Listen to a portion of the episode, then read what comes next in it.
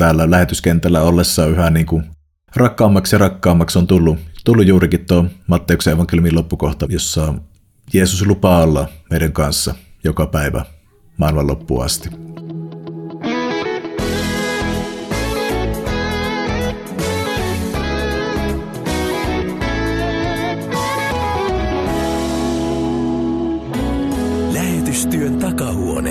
Tervetuloa kuuntelemaan Suomen evankelis-luterilaisen kansanlähetyksen tuottamaa lähetystyön takahuonetta.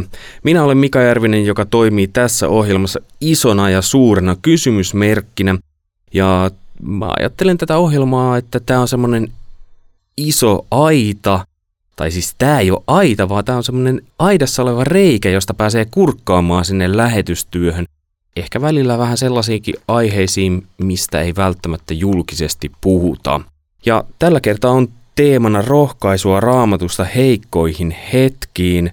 Ja meillä on kolme vierasta, kaksi täällä paikan päällä ja yksi tuolla etänä. Aloitetaan kauimpana olevasta henkilöstä, eli Virosta löytyy Olli Olenius. Tervetuloa. Olli, sä olet siellä Sleyn lähettämänä lähetystyöntekijänä, niin mikä on sun työnkuva siellä? Joo, oli terveisiä vaan täältä Tarton kaupungista, Etelä-Virosta, Viron toiseksi suurimmasta kaupungista. Ja tota, mun tehtäväni lähetystyöntekijänä on, on luoda ja tukea nuorisotyötä täällä Etelä-Virossa.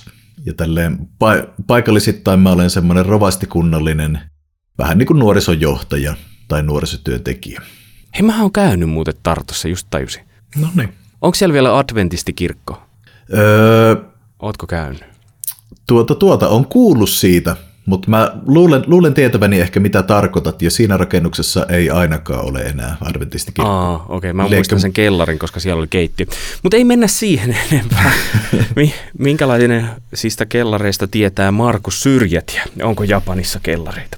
Ja, kyllä siellä varmaan kellareita on, vaikka tota, en ole asiaa silleen kummemmin ajatellut. Mutta siellä tosiaan Japanissa vaikutan tälleen niin kuin lähtökohtaisesti, mutta olen nyt kotimaan jaksolla perheeni kanssa täällä Suomessa. Ollaan semmoinen vähän päälle puoli vuotta. Ollaan siitä nyt reilusti se puoliväli ylitetty, eli helmikuun lopussa palataan takaisin. Ja kielikoulu on selätetty, mikä tarkoittaa sitä, että seurakuntatyöhön me sitten suunnataan silleen varovaisin askelin semmoisella kielitaidolla, mikä menettelee. Niin onko teillä tiedossa jo paikka, mihin te menette? Se on vaiheissa. Siis meillä on tiedossa vaihtoehtoja, mihin me menemme, mutta ehkä jätetään se vielä seuraavaan jaksoon, että mikä sitten se lopullinen, no lopullinen on ehkä väärä sana, mutta mikä se sitten on, mihin me, mistä me aloitamme. Ja kolmantena on henkilö, joka on ollut täällä kansanlähetyksen tontilla Ryttylässä hetken aikaa töissä erilaisissa kuvioissa. Sanna Myllärinen, tervetuloa. Mitä sä ajattelet muuten, kun sä oot nyt viestintäosaston johtaja, mutta sä oot ollut esimerkiksi Donkki-lehdessä ja sit sä oot ollut Uusitie-lehden kuvioissakin mukana, niin minkä kautta sä oot saanut laajimman näkökulman äh, kansanlähetyksen työhön? kyllähän tässä on niin kuin ihan eri tavalla avautunut kansatuksen työ tässä viestintäjohtajan tehtävässä. Lähinnä jos mä ajattelen, että on muuten hauskaa, että kun puhuttiin kellareista, että juuri tuossa viestintäosaston naisten kanssa raahattiin täällä Ryttylän ke- kellarista vähän mattoja meidän uudistettavaan toimistoon. Mutta tämä on ollut semmoinen siis tehtävä, jossa on mä oon tu- ollut tukena niin monelle lähetille ja sitten kun näkee, että ne on ihan tavallisia ihmisiä ja ne oikeasti tarvii tukea ja, ja että kuinka tärkeällä paikalla on siinä, niin se on avannut kyllä silmät. Eli säkin näet siinä vaiheessa vähän lähetystyöntekijöitä, kun hekin joutuu jossain vaiheessa supersankarin viitan ottamaan hartioiltaan pois. Kun tämä otsikko on siis rohkaisua raamatusta heikkoihin hetkiin, niin ihan jos lähdetään määrittelemään sana rohkaisu, niin miten te sanoisitte sen? Katsomatta Wikipediasta. Ehkä mä lähtisin siitä, että siis tässä kontekstissa mä miellän sen semmoiseksi asiaksi, mikä antaa mulle semmoista voimia siihen arkeen, semmoista, semmoista positiivista palautetta niin sanotusti, että jaksaa, jaksaa eteenpäin. Ja ehkä tämmöisenä, ennen kuin mennään niihin vaikeisiin hetkiin, aloitetaan siitä, että tämmöistä yleisluonteisesta, että minkä takia nyt ylipäätään omakohtaisesti on lähetystyöhön uskaltanut lähteä, ja minkä takia siis ylipäätään Jeesuksesta on mielekästä mennä kertomaan, on siis lähetys. Käskyhän on lähtökohta, mutta mä, mä oon tykännyt sanottaa sen myös sille, että se ei ole vain lähetyskäsky, se on myös lähetyslupaus. Että siinä kun Jeesus ensin sanoi, että menkää ja tehkää, Niin lopuksi hän sanoo, ja minä olen teidän kanssanne kaikki päivät aina maailman loppuun asti. Ja se, se, sen kun pitää mielessä, niin se, se on jotenkin suunnattoman rohkaisempaa. Se antaa semmoista niin kuin jaksamista siihen arkeen ja katsoo raamattua laajemmin, sehän on sellainen teema, mikä leikkaa läpi koko raamatun, että, että Jumala, joka haluaa olla meidän kanssamme niin kuin nyt ja aina, niin se on semmoinen rohkaisun lähtökohta, mä sanoisin, että se on se, mistä, mistä homma alkaa. Mulle tuli mieleen tuosta rohkaisusta, että, että eikö se voisi tietyllä tapaa sanottaa sille, että se on niin jotakin, mikä ylläpitää toivoa. Että ehkä niissä hetkissä, missä rohkaisua tarvii, niin voi olla, että se semmoinen toivo ei ole niin kirkkaana mielessä tai se on hiipunut, mutta sitten se tavallaan muistuttaa siitä. Mulla taas tuli mieleen tämmöinen niin kuin työntävä voima, siis semmoinen, että, että usein sanotaan esimerkiksi parisuuden neuvona tämmöinen, että ei kannata yrittää ratkaista sen toisen ongelmia, kun toisella on heikko hetki tai, tai paljon sanottavaa ja jaettavaa, niin ei kannata yrittää ratkaista, vaan niin kuin rohkaista, että hei, sä, sä pystyt tähän. Niin mä että se, semmoinen mulle jumalasuhdekin on, että Jumala ikään kuin aina muistuttaa, että sä pystyt hei tähän. Mä oon luonut sut, että, että, että älä, älä huolehdi. Työntää ikään kuin pois siitä kuopasta, miss, mihin on ehkä itsensä, yleensä itse itsensä niin kuin asettanut. Siis toi, mitä Markus sanoi, että tavallaan läpi raamatun kulkee tämä rohkaisu siellä, mutta eikö ole aika monessa kohtaa myös se, että kehoitetaan rohkaisemaan muita ihmisiä? Vai onko tulkinnut väärin? Niin ja yksinkertaisesti sanotaan, että älkää, et, et ajatelkaa sitä, mikä on niin hyvää.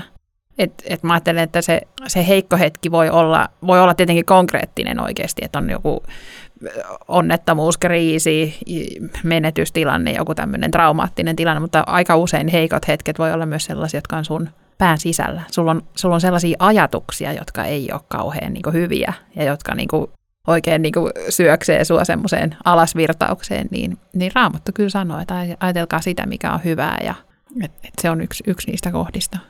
Onko teillä ollut, kun te olette Olli ja Markus ollut siellä kentällä, lähetyskentällä, niin justiisa, minkä tyyppisiä ne heikot hetket tavallaan on? Onko just mitä Sanna kuvaili, sua ainakin alkaa hymyilyttämään? Onko niin, että näin jälkeenpäin pystyy hymyilemään jo vai?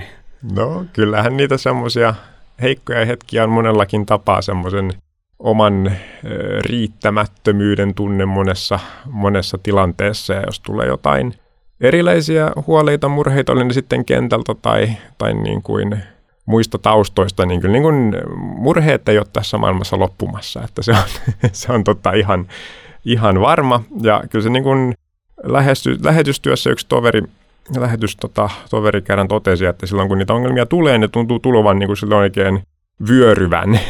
se ei ole yksi juttu, vaan se on niin kuin useampi juttu, mikä kaatuu päälle samaan aikaan. Ja niin kuin jotain tästä on ehkä, ehkä silleen kyllä tunnistavina, niin että se on, mm, kyllä se näin on, että silloin kyllä sitä rohkaisua niin sanotusti tarvitaan erityisellä tavalla. Joo, kyllä heikot hetket kuuluu lähetystyöntekijän elämään, että jos nyt kelallen oma elämääni, niin kyllä niin kuin tähän, tähän aikaan, kun olen täällä lähetystyöntekijänä ollut, niin on, on niitä heikkoja hetkiä kuulunut, kuulunut oikeastaan paljon enemmän kuin siihen, siihen aikaan ennen sitä. Ja niitähän toki niin kuin, niin kuin tulee paitsi yksityiselämästä, mutta myöskin sitten, sitten tästä työstä, mitä me tehdään tehdään, että voi olla vaikkapa ihan, ihan vaan niitä karvaita hetkiä, kun suunnitelmat kaatuu ja, ja hommat ei meekään ihan niin kuin suunnittelit ja hyväksi ajattelit. Monenlaista vastustusta tulee, tulee suunnasta ja toisesta, toisesta ja kyllä näin välillä aika tuommoiseen murheen alhoon, alhoon niin kuin vetää. Ja sitten samaan aikaan tuossa mietityttää tosi monesti se, että sitten kun kirjoittaa kirjettä, niin kuinka paljon uskaltaa siinä kertoa. Siellä on toisaalta myös se justiinsa, että niiltä ihmisiltä kaipaisi myös tukea niihin heikkoihin hetkiin, mutta kuinka paljon voi kertoa? Ja mä sanoisin, että tämä rukouskirja ja uutiskirja ei ole ehkä se paikka, missä ensisijaisesti vuodatetaan nyt ne kaikista tota, suurimmat sydämen sisäiset ongelmat ja semmoiset prosessissa olevat asiat, mutta siihen rukousosiaan voi niin kuin siis sanoa, että rukoilkaa vähän yleisemmin siis jonkun tematiikan puolesta, mikä nyt on ajankohtainen. Ei tarvitse avata sitä, että ei julkisesti nyt lähtökohtaisesti ei pidä, pidä avata mitään, mitä ei ole siis valmis jakamaan. Se on semmoinen hyvä periaate. Voi olla semmoisia ihmissuhdeasioita, missä ei voi toisen asioita sen kummemmin avata, mutta pystyy silti pyytämään rukousta. Et sen takia se rukousosio on siellä. Et se ihmisten ei välttämättä kaikkia yksityiskohtia tarvitse tietää, voidakseen silti rukoilla tehokkaasti jonkun asian puolesta. Et se on mun mielestä semmoinen hyvä periaate, että, että kaikille, jotka lukevat lähettien kirjeitä, niin, niin jos ette muuta jaksa lukea, niin lukekaa aina, aina se rukousosio, että se on ehkä se kaikista tärkein siitä kokonaisuudesta. Kun puhutaan nyt vielä hetki siitä heikoista hetkistä, mennään sitten vähän siihen itse asiaan lisää, mutta heikon hetken tunnistaminen, niin onko jotain keinoja, millä voi tunnistaa ajoissa heikon hetken? Nyt pitäisi määritellä vielä tarkemmin, että mikä on heikko hetki. Heikosta hetkestä voi tulla vähän semmoinen, että nyt mä oon niin laskenut mun, mun tiedäkö, taidot sivuun ja niin turvat, turvat sivuun ja mä teen jotain ihan niin päätäntä, niin se on vähän semmoinen heikko hetki. Siellä on vähän semmoinen mm. viittaus siihen, mutta heikko hetkihän voi olla myös semmoinen, niin kuin, että sulla on hauras olo, että joku vetää, niin kuin, tulee niin kuin hauras ja rikki, rikkinäinen olo. Ja mä väitän, että, että harva niitä etukäteen tietää.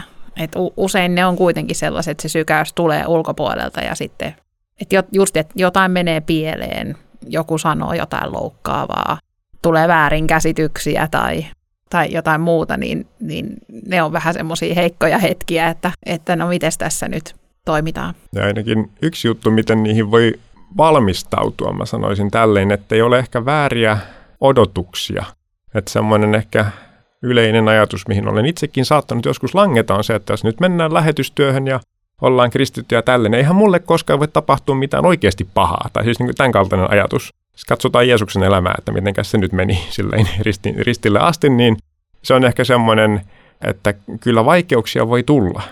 Että se on ihan osa, osa sitä yhtä lailla kristityn todellisuutta. Ne saattaa olla tosi vaikeita asioita. Että tavallaan se, jos niiden vaikeuksien lisä, lisäksi on se odotus, että eihän mulle näin voi tapahtua, niin se on kahta pahempi.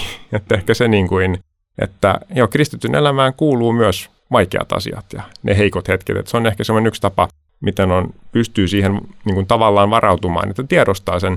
Ja siihen liittyy tietysti se, että, että me emme ole yksin siinä, että Jumala on luvannut olla meidän kanssa tästä huolimatta. No jos ajattelee just tota, mitä sä sanoit, että Jumala on luvannut, niin onko teillä jotain kohtia, mistä tavallaan sä löydät sen? Sä sanoit, että koko raamat, mutta siinä kun sä oot heikon hetken äärellä ja siinä val, sen vallassa, niin koko raamatun sitten läpikäyminen siinä voi olla vähän hankala, niin onko jotain, mistä sä löydät sen turvan sillä hetkellä? No se, mistä mä aloitan, on aina toi lähetyskäsky, mutta sitten kun kelataan vähän, vähän taaksepäin, siis kun Jumala loi ihmisen yhteyteensä, hän halusi olla hänen kanssa, että se alkaa ihan luomisesta tämä Jumalan tahtotila olla meidän kanssa. Sitten kun me katsotaan jotain Mooseksen kirjaa, kun Jumala kutsuu Mooseksen, niin Mooses kysyy Jumala, että kuka minä olen menemään Faaraan luo. Jumalan vastaus siihen on, että minä olen sinun kanssasi. Se on ihan valtavan sielunhoidollinen, tota, siis tällainen oli sitten meidän tehtävä elämässä mikä hyvänsä, niin lähtökohta on se, että jos Jumala meidät lähettää, niin hän myös lupaa olla meidän kanssa. Et se on niin kuin, se on niin kuin siinä myös mukana, ja sitten kun katsoo ihan mennään ilmestyskirjan kirjan loppupuolelle saakka, niin siellä on siis sama, sama ajatus il, ilmaistuna, että Mulla on tämmöinen kohta kuin ilmestyskirja 21 sieltä jakeesta kolme, että minä kuulin valtaistuimen luota voimakkaan äänen, joka sanoi, katso, Jumalan asuinsia ihmisten keskellä, hän asuu heidän luonansa ja heistä tulee hänen kansansa. Jumala itse on heidän luonaan ja pyyhkii heidän, silmi, pyyhkii heidän silmistään joka ainoan kyyneleen. Kuolemaa ei enää ole, ei murhetta, valitusta eikä vaivaa, sillä kaikki entinen on kadonnut. Niin siis tämä on niin kuin se raamatun alussa Jumala haluaa olla meidän kanssa. Hän tekee kaikkensa pelastaakseen meidän, ollakseen meidän kanssa. Ja sitten se kaikki päättyy siihen, että saamme olla hänen kanssaan. Niin tämä, niin kuin se, se koko tematiikka, niin kuin se löytyy muualtakin, mutta tämä on niin tämmöinen suuret raamit tälle kokonaisuudelle. Tämä resonoi mun kanssa tosi paljon ja, ja niin kuin täällä lähetyskentällä ollessa yhä niin kuin rakkaammaksi ja rakkaammaksi on tullut, tullut juurikin tuo Matteuksen evankeliumin loppukohta, mihin Markuskin viittasi, jossa, jossa Jeesus lupaa olla meidän kanssa joka päivä maailman loppuun asti. Että kyllä se Jumalan läsnäolo lupaus se on aivan valtava ja mullistaa ikään kuin kaiken. Sitä muistutusta tarvii kyllä, kyllä niin niinä huonoina ja hyvinä, hyvinä päivinäkin, kävi, että Jumala on, on meidän kanssa, kävi sitten miten kävi. Että se rohkaisee aivan valtavasti mua. Tulee tästä mieleen, että siis se kohta, toi sama kohta on mullekin tosi tärkeä, Mutta mä oon miettinyt tosi paljon, että, että me uno, meillä pitää olla se tila muistaa, että Jeesus on meidän kanssa. Että et hirveän usein me täytetään elämä tai ollaan kiireisiä, varsinkin jos on niin paljon, paljon tapahtumia tai jotenkin tuntuu, että on niin pää, päänkin sisällä on paljon ajatuksia tai myllerrystä, niin sen tilan, niin kuin, että opettelee luomaan sen, eikä se tarvi olla kuin viisi sekkaa. Ennen kuin sä reagoit johonkin tilanteeseen, kun joku sanoo jotain, niin laskee viiteen, niin jo siihen väliin mä että Jeesus mahtuu siihen viiteen sekkaan, että hei mä oon sun kanssa, vedä henkeä, että ei, ei mitään ongelmaa. Että et pitää vaan niin kuin, silleen voi varautua. Eli opetella sitä viiden sekan, mä käytän semmoista viiden sekunnin sääntöä, että ennen kuin reagoit, niin viisi nyt kun puhutaan että rohkaisua heikkoihin hetkiin, niin siihen just liittyy, että aina että on joku huono hetki ja sitten sillä hetkellä tarvii rohkaisua. Mutta sehän on tavallaan kokonaisvaltaisempi asia. Niin mitä te ajattelette, onko joku raamatun kohta, jonka äärellä te tavallaan hyvällä hetkellä myös niin kuin saatte arvostamaan itsenne ja muistuttamaan, että näin ei ole aina, että... Ja No mulla on tohon semmoinen, semmoinen tota, siis no, no, psalmien kirjat on siis, tai psalm, psalmit, psalmien kirjat, psalmit ovat erinomaisia siinä, että jos mielletään tälleen vähän, vähän mutkat suoraksi vedeten, että jos ajatellaan, että raamatussa on paljon sitä, miten Jumala puhuu meille, niin psalmeissa voidaan nähdä sitä, että miten me, miten me puhumme Jumalalle, vaikka sekin on siis Jumalan puhetta meille, mutta tälleen, tälleen se voi mieltää silleen, se, se sanottaa meille tosi paljon asioita, meidän tuntoja, ja myös sitä, että silloin kun menee tosi huonosti, silloin kun menee myös tosi hyvin, niin psalmeista löytyy tosi laajasti tämä tunneskaala. Ja itselle ehkä semmoinen silmiä avaava psalmi, kun mä kuuntelin joskus Timothy Keller, Kellerin opetuksen psalmista 88, ja se on siitä jännä psalmi, että se on niin kuin synkimmästä päästä, mitä psalmia löytää. Silloin kun mulla oli itse vaikeita aikoja, niin mä jotenkin etsiydyin tämmöisten opetusten äärelle ja sitten mä luin tämmöistä psalmia 88, mikä siis on aika, aika synkkä. Se niin kuin, varsinkin sen takia normaalisti psalmin kaava on se, että, että siinä vuodatetaan sydäntä Jumalalle ja sitten jotenkin todetaan, että mutta sinä Herra, niin kuin sä kuitenkin johdatat tämä sun, sun, sinun puoleesi minä käännyn ja sillä selvä, mutta että kun tämä loppuu siihen, että tämä psalmisti sanoo, että kaikki ystäväni sinä olet karkottanut, nyt on seurannani vain pimeys. Eli psalmi päättyy pimeyteen ja se kuulostaa, se on semmoinen aika epäkorrekti psalmi kokonaisuudessaan, suosittelen muuten lukemaan tänne, että mä sitä kokonaisuudessaan luen, mutta, mutta siitä jää semmoinen vähän epätoivoinen, epätoivoinen olo ja se kysymys nousee, että mitä tämä tekee raamatussa. Ja se mitä siinä opetuksessa, minkä mä kuuntelin, niin se oli hieno pointti oli siis se, että se, että se on raamatussa, kertoo meille sen, että Jumala tietää, miltä meistä tuntuu silloin, kun me ollaan todella epätoivoisia. Hän tietää, miten me puhumme silloin, kun tota, on kaikki, kaikki niin kuin menetetty, tai kun tuntuu siltä, kun tuntuu siltä, että Jumala ei ole missään lähimaillakaan, niin silloin me pystymme lukemaan sitä ja toteamaan, että kyllä Jumala tietää, koska hän on sen halunnut raamattuun tämän kyseisen, kyseisen niin kuin tunne, tunneskaalan tai tämän kokemuksen. Ja se on niin kuin todella lohduttavaa, koska me pystymme, toisin kuin ehkä tämä psalmin kirjoittaja, niin objektiivisesti toteamaan, että Jumala on A luvannut ja hän on vielä sen halunnut niin kuin ikuistaa tänne raamattuun, että, että hän kyllä tietää, minkälaisia kokemuksia meillä, meillä on. Niin se on todella lohduttavaa sellaisena hetkenä. Myös muistuttaa siitä, että sellaisia hetkiä voi tulla. Hyvä, kun sanoit, on lohduttaa, san takerrutaan siihen kohta. Uh, mutta sä jotenkin, miten sä ilmasis, ilmasitkaan äsken sen, että on niitä hetkiä, että tuntuu, että ei pääse mihinkään eteenpäin. Et sä etkä tälleen sanonut sitä. Mm, suurin piirtein jo. Mutta myös voi tuntua siltä, että Jumala on vaan, Jumala tuntuu tosi etäiseltä. Mm. Minkälaisia hetkiä äh, uskallatteko te kertoa jotain, kun te olette kentällä ollut, niin että on ollut semmoinen joku konkreettinen hetki?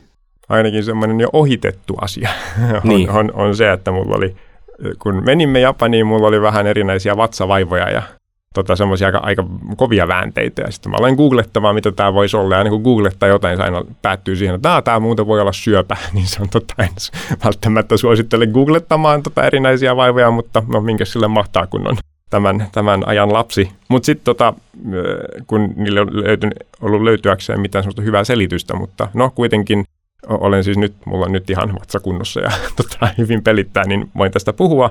Mutta silloin mä niin aloin miettimään, että niin mitä jos oikeasti tapahtuisi silleen, että tästä nyt tota, e, tota, tulisikin niin vakava sairaus, että ei tästä noustakaan enää, niin, niin sellaisilla hetkillä niin kun mä, mä löysin tällaisia salmeja, missä sanotettiin semmoisia niin tavallaan sisäisiä tuntoja, mitä, mitä olin prosessoimassa. Ja myös tavallaan sen hyväksyminen, että Jumala on Jumala ja, ja tota, jos, jos mun on aika lähteä, niin hän on se, joka sen, sen päättää viime kädessä.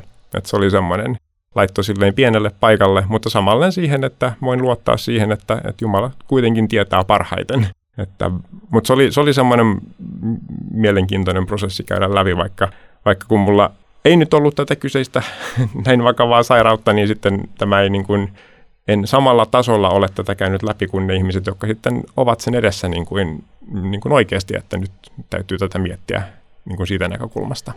Sano vaan Olli.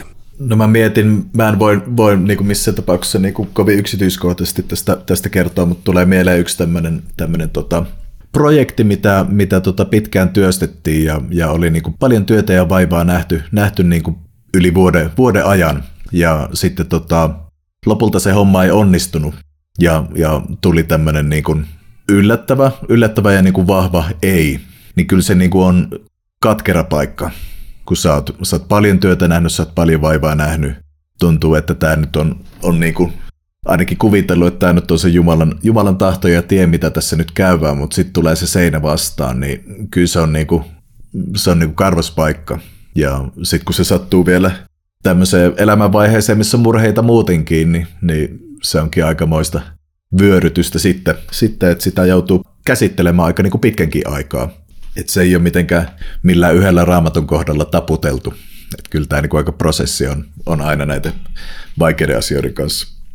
Mitä te muuten ajattelette, äh, Sanna voi vaikka jatkaa tästä, kun ei ole nyt ihan viimeisimmäksi ollut äänessä. Et, eh, mitä te ajattelette, kun on tällainen ja sitten se ottaa tavallaan myös se tunnetila vallan, niin millä tavalla pääsee siihen taas takas, että kun lukee raamattua, niin osaa nähdä siellä sen lohdutuksen.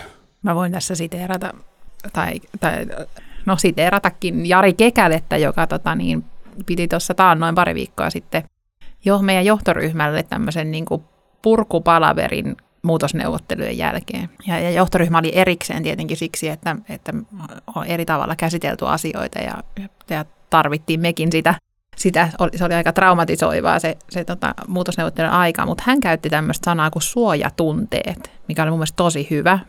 Eli että meillä jokaisella on sellaisia suojatunteita, jotka tulee kriisissä päälle ja, ja niin kuin ahdistus. Tai, mutta ne suojatunteet on myös tällaisia, että sä joko taistelet tai, tai sitten, eli nostat nyrkit pystyyn ja lähdet taisteleen, koska su, sulla on niin vahva se suojatunne tunne päällä. Tai sitten niin kuin mun tapauksessa mä oon semmoinen jähmettyjä, että mä niin kuin jähmetyn ja yritän mennä mahdollisimman pieneksi ja sovittelevaksi, että se menisi mahdollisimman nopeasti se kriisi ohi. Ja että näitä on erilaisia, mutta mut ihminen ei pysty silloin keskustelemaan tai jotenkin ottaa mitään vastaan, kun ne suojatunteet on päällä. Että ihmisen ensisijainen tar- tarkoitus ja, ja ehkä ympäristönkin tarkoitus tai sun tukiverkoston tarkoitus on tuoda sut takaisin sellaiseen sietoikkunaan, että tässä ikkunassa mä, mä pystyn niin keskustelemaan. Tässä ikkunassa joku muu, niin kuin joku muu minussa puhuu kuin vaan se reaktio. Ja, ja mun mielestä oli tosi hyvin sanotettu, että et, koska mä tunnistan itsessäni sen suojatunteen. Että jos ahdistaa tai jotenkin ajetaan nurkkaan, niin mä tunnistan sen pieneksi menemisen itsessäni. Niin, eli sitten voi käydä myös niin, että sen suojatunteen läpi tai kautta alkaa lukemaan raamattua. Juurikin näin kyllä se niin kuin mun mielestä ihan tunnistettava on ja siinäkin on varmasti se, että, että mä niin kuin kuvittelen sille, että psalmit niin kuin myös rohkaisee siihen, että me voidaan niin kuin tavallaan sitä, silloin kun me emme olla, silloin kun me olemme tavallaan niissä ääripäissä, niin me saamme sen kaiken vuodattaa Jumalalle. Että siis meidän ei tarvitse kaunistella Jumalalle, miltä tuntuu tai tälleen, että on, on myös siis hyvä puhua ihmisten kanssa. tota, mutta että Jumalalle voi ihan oikeasti rukouksessa sanoa, että nyt niin kuin tämä yksi, yksi tyyppi sanoi, että, että pimeyskin on parempi ystävä kuin sinä Jumala tällä hetkellä, niin se on, niin kuin, tota, se on aika, aika kovaa niin kuin sanomista, niin kuin Jobit tekee samalla tavalla. Mutta tavallaan, että Jumala kestää tämän. Pointti on se, että me käännymme hänen puoleen senkin kanssa, ja se on niin kuin ok, silloin saatana on voitettu, kun me käännymme Jumalan puoleen, emmekä pois hänestä tämän äärellä. Mutta se on mun mielestä tosi, tosi lohduttavaa. Sen myös auttaa varmasti pääsemään semmoiseen normaalimpaan, stabiilimpaan niin kuin suhtautumisen sen jälkeen, kun tietää, että Jumala kestää tämän kaiken. Tuo suojatunteet oli ihan, ihan tota uusi, uusi juttu mulle ja kuulosti tosi mielenkiintoiselta ja, ja tota, varmaan just näinkin onkin, että ihminen on kyllä ihmeellinen, ihmeellinen olento, jonka Jumala on luonut, että, että tota, varmasti on niin kuin tosi tärkeää tunnistaa paitsi itsessään, mutta myöskin sitten kanssa ihmisissä ja myöskin ihmisiä, joita työssä kohtaa, että kuinka he voivat olla tämmöisissä erilaisissa vaiheissa ja, ja mitä silloin, silloin kannattaa tehdä. Et useinhan se, ainakin itse on kokenut, että, että aika parantaa ja, ja on, jos on kriisi päällä ja näin, niin on, on aika myöskin levätä ja ottaa vähän etäisyyttä, ottaa vähän aikaa. Ja sitten ne hommat ehkä alkaa selviämään vähintään omassa päässä. Tässä Markus on ihan selkeästi tehnyt löytöjä psalmin äärellä. Sä sanoit, että joutunut pienelle paikalle. Niin onko teillä muilla käynyt sellaista, että kun te olette ollut hauraita tai te olette joutunut pienelle paikalle, niin sen jälkeen tai avulla te olette myös tehnyt löytöjä raamatun äärellä? Tietysti ne on varmaan monesti sellaisia, että sitten ne myös unohtuu ajan kanssa. Joo, kyllä mä oon, mä oon löytänyt, että, että Raamattu on ihmeellinen kirja siinäkin, että, että sä tuut toisessa elämänvaiheessa erilaisilla tunteilla sitä lukemaan. Sä huomaat sieltä aivan niin kuin eri, eri kohtia, mitä sä oot aiemmin huomannut. Mulle käy monta kertaa silleen, että, että mä luen uudestaan ja uudestaan raamattua ja mä niin kuin alan epäilemään, että niin kuin, miten tarkkaavaisesti mä ekalla kerralla edes luin tätä, kun tuntuu aivan niin kuin uudelta, uudelta kohdalta tämä ja tämä ja tämä. Että kyllä se Jumalan sana puhuttelee erilaisissa elämäntilanteissa niin kuin aivan eri tavalla. Ja, ja ihan totta on, että, että sitten kun itse käyt siellä hauraalla paikalla, kun on vaikeaa, niin kyllä silloin, silloin nimenomaan monet raamatun kohdat avautuu ihan, ihan eri tavalla ja alkaa ymmärtää niitä. Jos on aina ollut vahva, jos on aina ollut kovin ehjä, niin kuin ehkä itse on nuorempana ollut, niin aika vähän silloin myöskään niin kuin ymmärtää. Se on varmaan tälleen, että itse on ajatellut, että mulle on ollut tosi tärkeää ymmärtää se, että kuinka erillinen Jumala on minusta. Et, et koska jos mä oon itseeni kääriytyneenä ja jotenkin ajattelen, vedän Jumalan vielä siihen mukaan, että Jumala jotenkin mukana siinä myllerryksessä tai jossain niissä solmuissa, mitä itsessä, itsessä ja sisimmässä on, niin, niin mä jotenkin teen Jumalan riippuvaiseksi siitä minusta. Että sitten kun mä tästä jotenkin suoriudun tai jotenkin, niin sitten Jumala on niin kuin hyvä. Ja, ja sitten mulle on ollut siksi tärkeä Jesajan kirjasta se tämä kohta, missä, missä tavallaan monestihan tätä käytetään niin kuin Jumalan niin kuin evankeliumin, että et evankeliumi menee, minun niin kuin sana, joka minun suustani lähtee tyhjänä palaa. Mutta kun tämä alkaa silleen, että minun ajatukseni eivät ole teidän ajatuksia, eivätkä teidän tiet ole minun teitäni, sanoo Herra. Sillä niin korkealla kuin taivas kaartuu maan yllä, niin korkealla ovat minun tieni teidän teittenne yläpuolella, ja minun ajatukseni teidän ajatustenne yläpuolella. Niin kuin sade ja lumi tulee taivaasta, eivätkä sinne palaa, vaan kastelee maan, joka hedelmöittyy, versoo ja antaa kylväjälle siemenen ja nälkäiselle leivän. Niin käy myös sanan, joka minun suustani lähtee. Se ei tyhjänä palaa, vaan täyttää tehtävän, jonka minä sille annan ja saa menestymään kaiken, mitä varten sen lähetän. Että Jumala on kaiken yläpuolella. Jumalan niin kuin mun rikkomukset, mun synnit tai, tai mun ongelmat tai, tai mun elämäntilanteet tai tai mikä tahansa, niin ei, ei ne niin kuin riko Jumalan suunnitelmia. Et ne voi olla jopa osa. Siis kaikista paras asia, mitä mun elämässä on tapahtunut, on ollut nähdä se, miten tärkeitä kokemuksia elämässä olleet tragediat on vaikka ollut. Kuinka niin kuin mä oon tänä päivänä se ihminen, joka mä olen siksi, koska ne tapahtui ja Jumala oli mukana niissä kaikissa. Ei toki aiheuttamassa ja varmasti itkin niin kuin tavallaan silloin, kun on itse tehnyt virheitä, mutta, mutta Jumala on ollut mukana, ei ollut poissa ollut yläpuolella. Ja jos me ajatellaan lähetystyöntekijää, niin varmaan se, että kun joutuu hauraalle tai pienelle paikalle, niin silloin myös kohtaa toisen ihmisen eri lailla sellaisessa hetkessä. Tai ymmärtää myöhemmin kohdata ihmisen erilaisella tavalla. Joo, kyllä näin on, että on se paljon helpompi empatisoida jonkun kanssa, jos on itse käynyt jotain läpi, mikä, missä on edes jonkinlaista kosketuspintaa, että on, joo, se on tosi paljon helpompi ymmärtää toista silloin, kun on jotain edes sinne päin tota kokemusta taustalla. Kyllä, ja tämä ymmärrys, kun meillä on, niin silloin me osataankin ehkä, ehkä paremmin ottaa Jumalan käestä niin hyvä kuin huonokin, mikä meillä elämässä tulee vastaan. Että isä, isä kasvattaa lastaan. Oikeastaan jos puhutaan niin kuin meidän suhteesta muihin ihmisiin, niin ensimmäisessä kirjeessä tessalonikalaisille, niin on tällainen kohta kuin rohkaistkaa ja vahvistukaa, anteeksi, vahvistakaa toisianne, ja niin hän teettekin.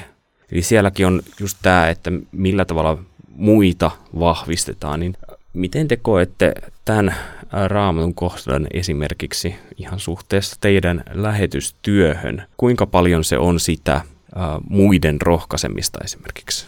Kyllä mulla se on tosi iso, iso osa sitä työtä, että nuorten illoissa ja tapahtumissa ja muualla tapaan nuoria, jotka on niin kuin hyvin monenlaisissa elämäntilanteissa ja niin kuin aivan erilaisissa elämäntilanteissa kuin itse. Itse ja kaikkea voi tulla vastaan. Ja on nähnyt, että niin kuin oma paikka, niin hyvin paljon onkin just se rohkaisijan paikka, se semmoisen tietynlaisen luotettava aikuisen paikka, missä mikä, mikä ikinä se nuoren tilanne on, mikä se ongelma onkin, niin saan olla tukemassa siinä, että, että hän menisi asian kanssa niin kuin hyvään suuntaan. Ja mehän ei, ei niin kuin voi itse niitä heidän päätöksiä tehdä tai, tai lopulta aika vähän pystytään vaikuttamaan siihen, että mitä he lopulta tekevät. Mutta mä luulen, että näille nuor- nuorille voi olla tosi tärkeää, että, että joku rohkaisee heitä. Joku antaa, on valmis kuuntelemaan, valmis ehkä antamaan jonkun, jonkun neuvovan sanan, miettimään yhdessä, että, että mihin mennä. Kyllä mä näkisin, että se rohkaisijana ole, ja, ole, oli ja on niin kuin iso osa nuorisotyötä, mitä teen. Miten muuten, jos ajatellaan nyt just tämän tyyppistä työtä, että sä oot rohkaisemassa muita ja sä oot tavallaan siinä roolissa, että sä aina äh, oot tavallaan niin sanotusti antajan roolissa, mutta sitten sanotaan kuitenkin, että no antaja saa itsekin, niin pitääkö se konkreettisesti paikkansa? Oletteko te huomannut, että kun rohkaisee esimerkiksi muita, niin siinä myös saa jotain itselleen? Vai viekö se kaikki mehut? Kyllä mulla on ainakin tapahtunut niin, että, että kun on tota, tulee mieleen eräs nuori, vaikka sain häntä, häntä lohduttaa surussa, niin sitten kun vaihtukin osat, niin hän lohdutti minua. Tämä, tämä tapahtui hyvin konkreettisesti ja, ja tuntui tosi ihmeelliseltä. Ollaanhan meidät, mä jotenkin, että meidät on luotu toistemme yhteyteen. Niin mitä tarkoittaa yhteys? Ei se ole yksisuuntainen. Että et jollain lailla Mulla on käynyt monta kertaa niin, että mä puhun jonkun ja itse sanoessa, niin mä yhtäkkiä oivallan sen saman asian, mitä mä olen sanomassa. Että jotenkin, että joku ihmeellinen pyhän hengen juttu siinä käy, että, että, että voi olla niin kuin, tulee ihan se konkreettinen olo, että mä oon tässä välikappaleena. Että mä sanoin tämän asian, mä oon jotenkin sen oivaltanut, mutta mä oivalsin sen vasta nyt, kun mä sen sanoin. Että sanoilla järjestyy se asia myöskin omassa, omassa tota niin, päässä. Ehkä voisi ajatella lisääkin justiinsa lähetystyöntekijän näkökulmasta rohkaisijana olemi, olemista ja rohkaisijana olemista, niin mitkä on tavallaan lähetystyöntekijän suhteet? Ketä hän rohkaisee ja keneltä taas myös saa sitä rohkaisua? Tässä nyt tuli yksi, yksi esimerkki, mutta onko jotain muita kanssa? Mietin, että kyllähän niiltä, niiltä lähettäjiltä myös saa rohkaisua, tai nyt kun me ollaan täällä Suomessa oltu seurakuntavierailulla paljon, niin on varmaan kauttaaltaan jokaisella ainakin joku tullut sanomaan vartavasten henkilökohtaisesti, että muistavat meitä rukouksiin. Niin kyllä se on valtava rohkaisevaa, että kun tietää minkälainen voima rukouksen takana on ja Jumala on valinnut toimia sen kautta, tota, että se on mun mielestä jotenkin ihmeellistä, että tämä toimii näin. Mutta että, että se on sekä meille tosi rohkaisevaa tietää, että meidän puolesta rukoillaan, kun me kerrotaan niistä ihmisistä, joita me kohdataan ja jota Jumala kutsuu siellä kentällä, niin onhan se niille rukoilijoille yhtä lailla rohkaisevaa, että he saa kuulla, että, että asioita tapahtuu. Että tavallaan semmoinen näkökulma on tosi luonteva, luonteva tuoda tähän asiaan yhteyteen niin kuin yhtenä asiana. Kyllä tämä lähetystyöntekijän niin kuin ihmissuhdeverkko on niin kuin aika monimutkainen, että siinä on, on tosi monta tasoa, että on ne on ne lähettävät seurakunnat ja seurakuntalaiset siellä, sitten on oma lähetysjärjestö, oma lähettävä kirkko, sitten on toisaalta, toisaalta nämä kaikki tasot täällä lähetyskentällä, kirkosta seurakuntaa ja seurakuntalaisia aina, aina siinä. Että kyllä siinä saa olla tietyllä tavalla, mutta yllättävän niin kuin samalla tavalla kaikkia kuitenkin rohkaistaa. Et lopultahan se tilanne on se, että kaikilla näillä tasoilla on, on aina murheita, on aina ongelmia, on aina myllerrystä. Mutta mitä siinä tavallaan voi lopulta sanoa, niin on, on se jakaa sitä luottamusta Herraan ja, ja, ja niin kuin tavalla tai toisella sitten kehottaa pitämään katse ikään kuin siellä pääasiassa, meidän Herrassa Jeesuksessa. Mulla tulee tästä mieleen semmoinen äh, esimerkki, kun se on hyvä, että mä puhun nyt näistä muutosneuvotteluista, mutta on ollut niin tuoreesta mielessä, mutta, mutta siinä tota, muutosneuvottelu kun oli ohi, niin niin tota, munkin mielessä useasti niiden aikana ja sen jälkeenkin, niin kyllä, kyllä mulla oli monta kertaa rukouksessa Jumalalle se, että onko me tehty oikeat ratkaisut. Ja niin kuin koko ajan rukoili sitä, että please, että edes, edes 75 prosenttia, jos menisi oikein, niin mä olisin tyytyväinen. Että et puhu, puhu ja niin kuin on niin kuin tässä mukana. Niin sitten kun ne oli tehty ja mä jollekin vähän niin kuin ehkä, ehkä jotakin murheissani sanoin, niin kuin, että, että, että liian, liian paljon ihmisiä joudut, jouduttiin kutsuun pois tai lähettää pois töistä ja liian, liian niin kuin pien, pieneksi menee. Ja, niin, niin yksi semmoinen mun oikein arvostama vanha raamatun, raamatun opettaja ja kanssa yksi entinen työntekijä ja hänen vaimonsa sanoi, että, että me on, me on rukoiltu kuusi viikkoa teidän puolesta ja erityisesti sun puolesta, että Sanna, sä oot fiksu, te olette tehnyt hyvät ratkaisut. Eikä edes kysynyt, mitkä ne meidän päätökset oli. Eli tavallaan, että heillä oli niin vahva luottamus, että kun he rukoilee ja, ja kun he tietää, ketä on ollut niin kuin päättämässä, niin ei ole mitään muuta kuin mahdollisuutta muuta kuin se, että Jumalan tahto tapahtuu. Mä rohkaistuin siitä ihan älyttömästi, niin kuin tavallaan siitä heidän vakaudestaan, kun itsellä oli niin paljon sitä epävarmuutta ja kysymystä ja epä, jotenkin semmoista epäluuloa itseä kohtaan, mutta he oli ihan täysin varmoja, eikä he itse asiassa halunnut edes tietää lopulta, että mikä se lopullinen tulos oli. He vaan luotti, että se on Jumalan tahto. Erittäin hyvä esimerkki. Sen takia, että se nostaa myös sen kysymyksen, että tämä oli niinku selkeästi sellainen, mikä oli tärkeä rohkaisu ja siinä oli hyvää viestintää. Mutta miten te sanoisitte, että mitkä on rohkaisun oikeat elementit niin sanotusti? Se on aina tilannekohtaista. Mä voin kertoa yhden, mikä mulle oli rohkaisevaa. Mä en nyt kerro sitä tapausta, mutta siis ää, jonkun toisen mielestä tämä, mitenkä mulle sanottiin, niin olisi ollut julmaa, tai no ehkä ei julmaa, mutta kuitenkin vähän, että tämä sanojakin sanoi, että miten mä nyt tuommoista on mennyt sanomaan. Mutta se oli mulle hirveän rohkaiseva hetki ja tilanne. Mä olisin kiittänyt siitä nimenomaan. Että millä tavalla voi toimia niin ja sanoa niin asiat, että se on rohkaisevaa. Ja lisätään vielä panoksia, millä tavalla osaa valita oikein raamatun kohdan. Meneekö liian vaikeaksi?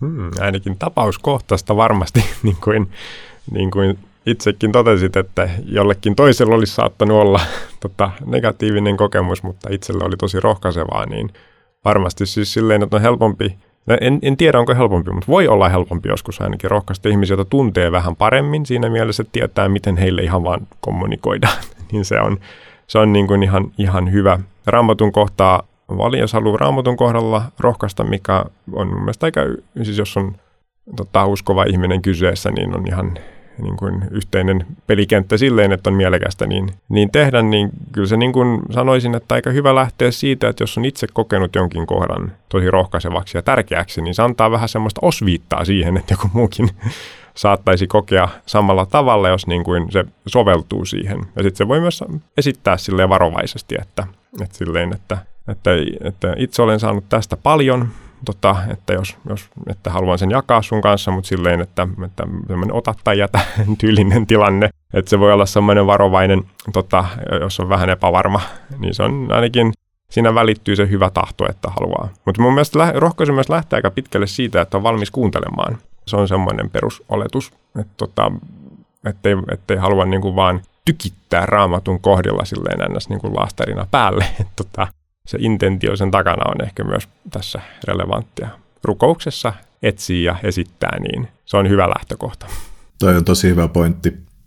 Ja itse mietin sitä, että, että niin kuin välillä ehkä jopa tärkeämpää kuin se, mitä varsinaisesti sanotaan ja, ja mitä tavallaan rohkaisuksi sanotaan, niin on, onkin se, että, että tulee aito kokemus siitä, että se toinen on, on läsnä, on kuunnellut, on ymmärtänyt, on myös niin kuin tietyllä tavalla tunteellisesti empaattinen sitä sun tilannetta kohtaan. Jos tavallaan se puuttuu ja, ja sitten vaikkapa tykitetään raamatun kohdilla, niin voi olla, että niin kuin se ei paljon auta. Toki on, on hyvin erilaisia tilanteita, mutta jos vaikkapa on joku tämmöinen hyvin tunteellinen heikko hetki, niin siinä, siinä välttämättä ne niin sanotusti kovat sanat ei välttämättä kauheasti rohkaisekaan.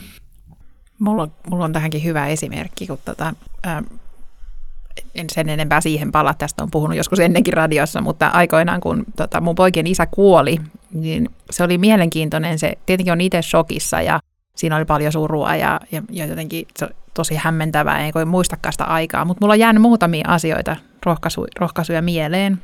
Ja, tota, ja, ja kaikki ne, y, yksi on semmoinen, kun mun parhaat ystävät tuli meille ja mä olin keittiössä ja ne alkoi siivota. Ne ei edes kysynyt, ne alkoi siivota. Ne rupesi imuroimaan mun keittiöä ja laittaa astioita tiskikaappiin ja ne höpötti ihan niin kuin mitään ei olisi. Et ihan niin kuin olisi mennyt omaan kotiin ja höpötti ja laittoi keitti mulle kahvit. Ja, tota niin, ja se on jäänyt mulle tosi elävästi mieleen niin kuin semmoisena rakkauden tekona ja rohkaisuna. Ja toinen on se, että kun mulle ihan tunt, niin kuin sanotaan, että puolitutut kristityt, tota niin, jotka tunsi kyllä meidän pojat, kun ne pelas, pelas tota niin, jalkapalloa, niin ne tuli meille kuuden pizzan kanssa. Ei kukkien kanssa, ei adressin kanssa, vaan ne toi kuusi pizzaa ja ne istui ja kuunteli hetki aikaa.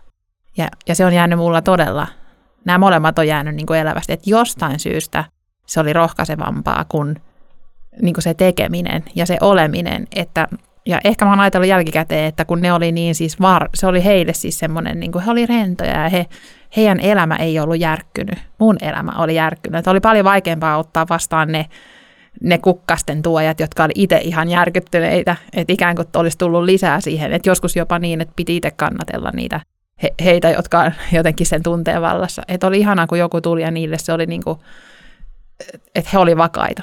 Niin se oli rohkaisevaa. Jälleen kerran tosi hyvä kommentti sen takia, että tämä tilanne, niin se oli sekä rohkaisevaa että lohduttavaa. Molempia. Ja ää, jos mä ymmärsin oikein, niin monessa, tai joissakin kohdissa ainakin, kun mä katoin raamatusta, niin kun 92 käännös sanoo rohkaiskaa, niin 38 käännös sanoo, että lohduttakaa. Eli siellä on ilmeisesti tämä kreikankielinen sana, niin tarkoittaa useampaa tarkoitusta ja sitten muun muassa näitä kahta. Mites teologit sanoo tähän? Nyt ei satu olemaan Novumia edessä, saati sitten tota, Google-kääntäjää, mutta, mutta siis kyllähän nämä on ihan synonyymiä siis käytännön tasolla myös, että siis sinänsä tota, varmasti on, kuvittelen, että on tosi, niin kuin, että voi kääntää molemmin päin. Ja käytännön tasolla niinhän tulee toimiakin, että rohkaisu ja lohdutus menee aika usein käsi kädessä, että se on sekä että ei joko tai. Kyllä vaan rohkaisu voi olla lohdutusta. Ei, ei toki aina tilannekohtainen. Lähinnä mietin sitä, että mitkä, mitkä raamatun kohdat niin kuin lohduttaa. Ja mun piti aika pitkään niin kuin miettiä, että mulla ei ehkä, ehkä semmoista niin kuin raamatun kohta kirjastoa niinkään ulkomuistissa ole. Mutta tuli mieleen, mieleen tämä tota, kohta Luukkaan evankeliumin luvusta 23. Ja tämä oikeastaan tämä, tämä kohta mulla tulee, tulee niinku itselle jo aika kaukaa. Mä muistan, muistan, kun mä olin teologia-opiskelijana ensimmäisessä kesäteologi työssä, työrupeamalla ja, ja riparilla sitten, sitten tota pappi yhtäkkiä kysyi kaikkien eessä, että Olli, että mikä sun lempiraamatun kohta on? Ja tota, vähän vihreänä ei nyt ollut kovin monta juttua mielessä, mutta, mutta tämä kohta tuli. Vähän, vähän sille yllättää itsellenikin, mutta se on niin oikeastaan tässä yhteydessä nyt, nyt tullut takaisin. Ja tämä on siis se, kun Jeesus roikkuu ristillä rikollisten kanssa. Ja toinen näistä ryöväreistä sanoi Jeesukselle, Jeesus muista minua, kun tulet valtakuntaasi. Jeesus vastasi, totisesti jo tänään olet minun kanssani paratiisissa. Ja miksi tämä tavallaan, miksi mä valitsin tämän raamatun kohdan nyt että lohduttavaksi, niin, niin se oikeastaan, oikeastaan tulee, tulee niin henkilökohtaisesta elämästä kuin myöskin tästä, tästä tavallaan työ, työnäkökulmasta sen takia, että, että lopulta jos me, jos me nyt aivan niin kuin realisteja ollaan, niin, niin tämä, tämä meidän niin kuin elämä ja työ on lopulta niin kuin aika, aika niin kuin elämä ja kuoleman kysymys lopulta. Ja voi vaikka itse sanoa, että olen suvusta, joka sanotaanko näin, että ei ole, ei ole tunnettu kristillisestä vakaumuksestaan ja monet ystävätkään ei, ei seurakuntapiireistä ole, niin jossakin vaiheessa tämä niin tulee hyvinkin aktuaaliseksi tämä elämä ja kuoleman kysymys ja, ja myöskin työssä, työssä, kun monet on täysin välinpitämättömiä tälle sanomalle, mitä me julistetaan, julistetaan ja aika juoksee. Mutta kohta jotenkin lohduttaa aivan valtavasti, että, että vaikka me voidaankin ehkä, ehkä tälle inhimillisesti olla vähän epätoivossakin sen kanssa, että, että eikö, eikö nämä muut nyt ymmärrä, ymmärrä mistä on kyse, että mikä, mitä vakava paikka tämä on. Niin lopulta se kaikki on, onkin Jeesuksen kädessä. Ja voikin olla, että aivan siellä maaliviivalla sitten suunta kääntyy, osoitetta vaihdetaan. Ja tähän niin kuin täytyy luottaa. Muutenhan tässä niin kuin elämän raassa pelissä niin kuin, niin kuin aivan epätoivoiseksi joutuu. Et ei, ei ole oikeastaan muuta kuin luottaa tähän ja lopulta jättää sitten Jumalan käsiin. Niin ne ihmiset, mitä kohtaa työssä, kuin myöskin, myöskin sitten ketä on läheisinä yksityiselämässä. Kaikki on lopulta Jumalan kädessä ja, ja hän tietää parhaiten. Mä luulen, että mulla jää tästä vielä tämä lopulta osoitetarra voi vaihtua kohta vielä elämää. Te hyvin sanottu. Oliko teillä jotain, mitä ei vielä ollut sanottu tässä? No mulla on tämmöinen kohta Esterin kirjasta. Siis ensinnäkin mä oon lukenut Esterin kirjan. Se on aika jännä kirja raamatussa. Koko se tarina on tosi tosi jännä ja kannattaa se lukeakin ja ehkä jostain kommentaaristakin vielä katsoa vähän historiaa. Mutta siinä on siis se tilanne, mi- mi- mitä käytetään usein, että tällaisia aikoja varten. Et, et, et mua, kun puhutaan rohkaisusta ja lohdutuksesta, niin, niin jotenkin aina puhuttelee se, että jos sinä nyt tässä tilanteessa pysyt vaiti, niin juutalaiset saavat kyllä avun ja pelastuksen muualta, mutta sinua ja isäsi sukua kohtaa tuho, ja kuka ties sinusta tulikin kuningatar vain tällaisia aikoja varten. Niin tämä, yhdistelmä siis se, että, että ei, ei pidetä suuta, suuta kiinni, että et ei olla vaiti silloin, kun pitäisi pitäis avata suu. Ja, ja jotenkin ehkä se on, ehkä se on näissä tota, johtamistehtävissä usein joutuu sellaiselle paikalle, jossa, jossa se, mitä sä aiot sanoa, niin sä tiedät, että se ei ole välttämättä ihan kaikkien mielenmukaista. Niin se on, sen mä joudun muistuttaa, rohkaisen itteeni tällä kohdalla aina, että just näitä aikaa. Tähän sut on laitettu, luota siihen, että sä oot just oikealla paikalla. Voin kuvitella, että lähetystyössä se on ihan sama, että tavallisina ihmisinä mennään sinne ja sitten tulee niitä vaikeita tilanteita, niin sitten on pakko vaan palata siihen, että tätä, tätä varten mut on kutsuttu, tätä aikaa varten. Että luottaa siihen, että se kutsumus on totta joka sekunti. Ja sitten ikään kuin mä ajattelen myöskin niin, että, että tota, kun sanoo, kun ei ole vaiti, niin, niin eihän, eihän Esterin pitänyt mitään muuta tehdä muuta kuin avata suu. Jumala hoiti kaiken muun. Eli vaan se mennä sen yli, että et, tota, niin avaa suun ja sanoo sen, minkä Jumala on sydämelle laittanut. Joo, mulla on myös, myös täällä tota, yksi kohta, ja tämä liittyy siihen, siihen ehkä, no varsinkin siihen kokemukseen, jos, jos tuntuu siltä, että Jumala on kaukana, jos tuntuu siltä, että hän on suorastaan hylännyt, niin se, että me voimme oikeasti luottaa siihen, että se on, siis on todellinen kokemus meillä, mutta että se ei ole objektiivinen totuus, koska Jeesus ristillä sanoi, että Jumalani, Jumalani, miksi minut hylkäsit? Sen takia, sen takia Jeesus kävi sen läpi, että me voimme olla varmoja siitä, että Jumala ei meitä koskaan hylkää. Se on aivan suunnattoman lohdun. Vaikka me koettaisiin silleen, niitä hyvinkin voi sellaisia aikoja tulla, niin me voimme silti verota siihen, että koska Jeesus hylättiin meidän puolesta, niin Jumala ei koskaan hylkää meitä. Ja sitten tähän vielä Johannes 16.33 on semmoinen hieno, hieno jae, jo loppupuolella sanotaan näin, että maailmassa te olette ahtaalla, mutta pysykää rohkeina, minä olen voittanut maailman. Ja se on semmoinen jotenkin tosi mm, rohkaiseva ajatus tietää se, että se Jumala on sekä meidän kanssamme, että hän on voittaja. Että me olemme niin kuin voittajan seurassa. Että vaikka meillä olisi minkälaista hyvänsä, niin me tiedämme, kenen seurassa me olemme. Niin se on, niin kuin, se on semmoinen tosi kantava, kantava ajatus kaikissa, kaikissa tilanteissa. Tuntui sitten miltä hyvänsä. Siis mä en miettinyt tähän itseltäni vastausta, mutta mun on pakko ehkä silti sanoa täältä, koska mä, mä etsin jostain, en muista nyt enää mistä se tuli, mutta rohkaisevia raamatun kohtia.